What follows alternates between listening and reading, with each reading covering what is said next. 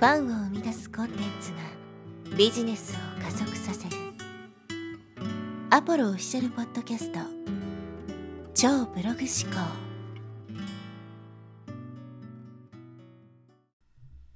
はい、えーこんにちは、アポロです、えー今日はですね、ブーメランマーケティングというテーマでお話していきます。まあ、これ、僕が勝手に作った、まあ、造語ですけど、まあ、ブーメランのようにですね、帰ってくるマーケティングを、まあ、このブーメランマーケティングというふうに言っています。で今回の話はですね、主に、まあ、コーチとかコンサルとか、まあ、そういうセッション型のビジネス、高単価な商品を販売している人に向けた、まあ、話になるんですけども、まあ、この、えーコーチコンサルの人とか、まあ、そういうですね、まあ、個別のセッション型の高単価商品を売ってる人というのは、基本的にまあどこか、まあ、ウェブなりオフラインもそうですけど、で集客をして、まあ、1対1でセールスをして、クロージングをして、まあ、高単価商品を売ると、まあ、そういう流れになってると思うんです。で、おそらくそのセールスのね、やり方っていうものについても、まあ、いろんなところに習ってくると思うんですけど、まあ、そのですね、業界で言われていること、セオリーとして言われていることがですね、個別面談とかの時はですね、教えすぎたらダメですよっていうふうに言われてるんですよ。なぜなら教えすぎたらですね、あ、わかりました。じゃあ一人でやってみますって言って帰っちゃうからです、お客さんが。だから売れなくなってしまうから、教えるのは NG ですと。とにかく聞き役に徹しろみたいな風に言われているわけです。で、この聞き役に徹するっていうのは、もちろんこのコーチ、コンサルとかっていう人たちだけに限らず、一般の営業とかをやってる人たちも、基本的に営業マンは喋るなと。相手のヒアリングに徹しろっていうふうに言われてるんで、これはもうセールスという業界のセオリーとして、まあ言われていることなんですよね。だからこう喋りすぎる人っていうのは売れませんよっていうふうに言われてるわけですけど、まあ、僕はこういう性格で、まさにこういうポッドキャストもね、ずっと喋ってますけど、まあ喋るのが好きというかね、喋っちゃう人なんですよ。で、まあ、セールスっていう点においては、もう NG ご法度なわけじゃないですか。で、まあ実際自分もですね、セールスはあんま得意じゃない、そういう聞き役に徹するってなかなか苦手なんですけど、じゃあ全く売れなかったかっていうとそういうことはなくて、まあ、未経験の状態からね、そのコンサルっていうのを始めて、まあ、1年ちょいでね、20人以上の方にまあ高単価商品買っていただいたっていう形になるんで、僕みたいなこういう一方的に喋るスタイルの人間でもね、こう、売れないかっていうとそういうわけじゃないんですよ。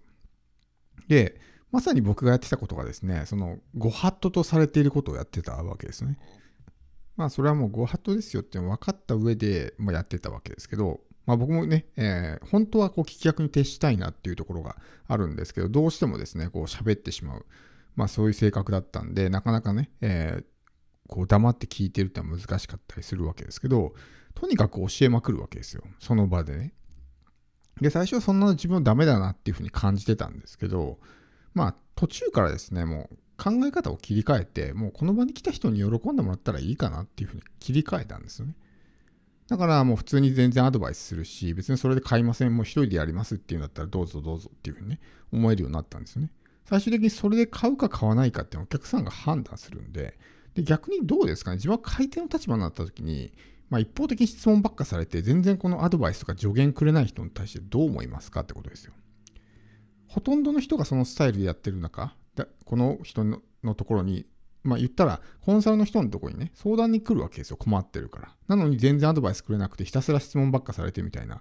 ことを大勢の人がやってる中、一人だけめちゃくちゃ教えてくれる人がいたら、それって逆に信頼になるんじゃないのかなみたいな風にまあ思うようになったんですよね。だからもう自分のスタイルを変えずに、とにかく教えるみたいな。当然それで分かりました、じゃあ一人でやってみますって人も中にはいましたけど、その場で売れなくてもですね、後々戻ってきてくれる人がいるんですよね。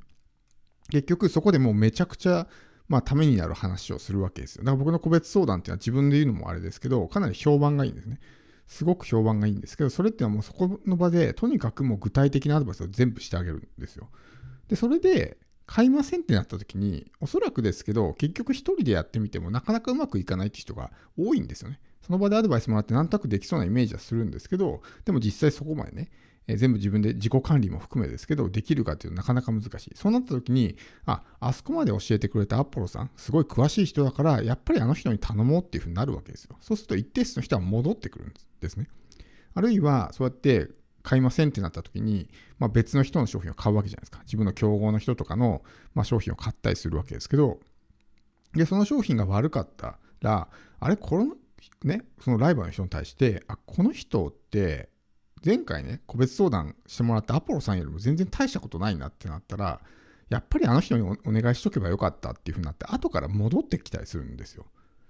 っていうので別にそのコーチコンサルとかっていう人たちもですねその目先の収益とかっていうことだけを考えたら確かにその場で売り切るっていうのはね正しい考え方なのかもしれないけども別に今この瞬間に売れなくても半年後とか1年後とかにね戻ってきてくれて買ってももらってもいいわけじゃないですかだからそうなるためにはですねちゃんと信頼を作っておく必要があるわけですねあそこまですごく詳しく丁寧にちゃんとねまあ、あの、わかりやすく教えてくれた人だから、じゃああの人にもう本当に困ったらお願いしようっていうふうに思ってもらったら戻ってきてくれるってことです。なので、とにかく、まあ、その場で売れるかどうかっていうことだけを考えないっていうのが大事なんじゃないかなって、結局長期的にずっと付き合っていくわけなんで、そこで売って、はい、終わりではないんですよね。だその後もずっと長くつこう付き合っていくっていうふうに考えたら、別に今売れなくてもいいんですよ。そこで変に相手を煽るようなことをして信用を落として、もう二度とあの人にはね、お願いしないとかってなるぐらいだったら、そこで信用を作っておけば、ね、あとあと一人でチャレンジしたりとか、ライバルの商品買ってうまくいかなかった時に、やっぱりあの人にお願いしようっていうふうになると思うんですよ。あるいは、そういうふうにならなくても、もうその、とにかく信頼をね、与えるというか、そこでもう全力でアドバイスすることによって、この人すごい、もうこの人に習いたいっていうふうになる人も中にはいるんですね。だからその1年弱で20人とかの人が買ってくれるわけですよ。もう、あ、この人だったら間違いないなってその場で思うわけですね、そこまで言うと。だからその相手をね、こう質問攻めでやるっていうのは、まあある意味煽るみたいな感じですよね。欲しくさせるみたいな感じですけど、そうじゃなくて、ここまでね、言ってくれて、わ、ここまで詳しいんだったら、もうこの人にお願いしたら間違いないやっていうふうに感じてくれる人も中にはいるんで、だからこう一方的に喋るのは NG ですよとか、教えすぎたらね、買わなくて帰っちゃいますよっていうのは、本当にそうかっていうと必ずしもそういうわけじゃないんですよ。で、仮に、その場で買ってくれる人もいるし、買わなくても後から戻ってきてくれる人も一定数いるってことです。だから後から戻ってくるからブーメランマーケティングですよってことなんですけど、まあ、これって理想的だと思うんですね。やっぱりあの人の言うことは間違いなかったとか、もうあの人にお願いするしかないって相手がもう思ってきた状態で来るわけだから、そのタイミングどうですかね。もう売り込まなくても売れると思うんですよ。もうぜひお願いしますみたいなね。もうあなたのおっしゃる通りでした。本当すいませんでしたみたいな感じで戻ってくるわけですよ。ってなったら、あ、分かりました。じゃあね、やりましょうかっていうふうになるわけですね。でその方がやっぱりこう相手もこっちを信頼してくれた状態でコンサルとかに入れるんでやりやすいわけですね。無理して欲しくない人に無理やり売りつけてその後のコンサルのセッションとかでギクシャクする、ね、よりはそういうような形でちょっとね今この瞬間の売り上げとかっていうのは落ちるかもしれないけども相手が完全に自分のことを信頼してくれて、ね、話を聞いてくれる方がやっぱりやりやすいわけですよ。ね、クライアントが動いてくれなければコンサルがどんなにアドバイスをしてもねまあ、成果っては出ないわけですから。で、そこの信頼関係っていうのを作る上においても、もうこの人だったら間違いないっていうね、状態を、えー、いかに作っておくのか、事前に作っておくのかっていうのが大事で、だからこう出し惜しみをして全然アドバイスしないとかってなると、この人に頼んで大丈夫かなみたいな風に思ったりするわけですね。で、そもそもですね、この教えすぎたら、ね、買いませんよっていうのは、あくまでも売り手側の視点なんですよ。自分は買ってほしいからそういう風になるわけじゃないですか。でもこっちが教えすぎて別に相手がハッピーで、分かりました、じゃあ頑張ってみますって言って、仮にその人がね、その一人でやってうまくいって幸せになるんだったらそれでいいじゃないですか。自分がアドバイスしてその人がうまくいくんだったら、僕はそれでいいと思うんですよ。おそらくその場合、相手は自分に感謝してくれると思うんですね。商品は買ってくれないかもしれないけど、あ、あの人のアドバイス通りやってうまくいって本当に良かったな、あの人の話聞いて良かったな、ありがとうございますって思ってくれてると思うんですよ。だからお客さんのことを考えるんだったら、ね、ここでアドバイスして買ってくれなかったから、ダメだじゃなくて、それで別に相手がね、喜んでくれて、ね、多少ないとも自分のアドバイスでやってうまくいくんだったら、それでいいと思うんですよ。だからあくまでもそれって、勝手な売り手側のね、都合というか、教えすぎたら買ってくれませんよっていうのは、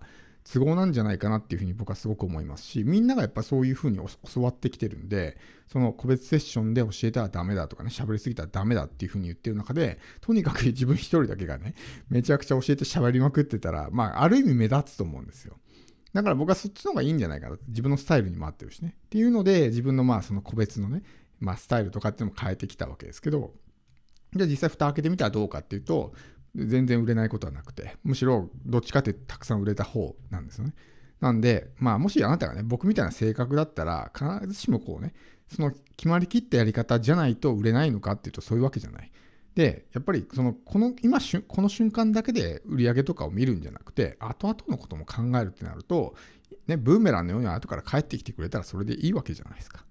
らそういうふうにするためには、もうその場できっちりと信頼を作っておく。もうあの人に任せておけばね、絶対間違いない。本当にお願いしますっていう状態で戻ってきてもらえるように、そういったところ、もちろん日々の情報発信も含めですよ。で、こういった発信を聞いた人が、もうあの人だったら絶対間違いないっていうふうにしておけばですね、まあ、ブーメランのように帰ってきて、こっちが売り込まなくても売れるという状態が実現できるということです。